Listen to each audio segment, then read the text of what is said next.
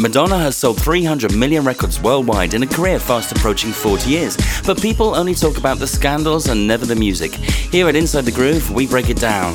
What are you looking at, Vogue? With access to multi track sessions, demos, and rare interviews, we look at the process by which her many hits were created. We examine and champion Madonna's skills as a lyricist, composer, producer, and singer, with access to rarely heard writers' demos. We interview those who have followed her journey and the people who have been with her in the studio with the detail never heard before. So join us as we go inside the groove. Okay, let me hear that.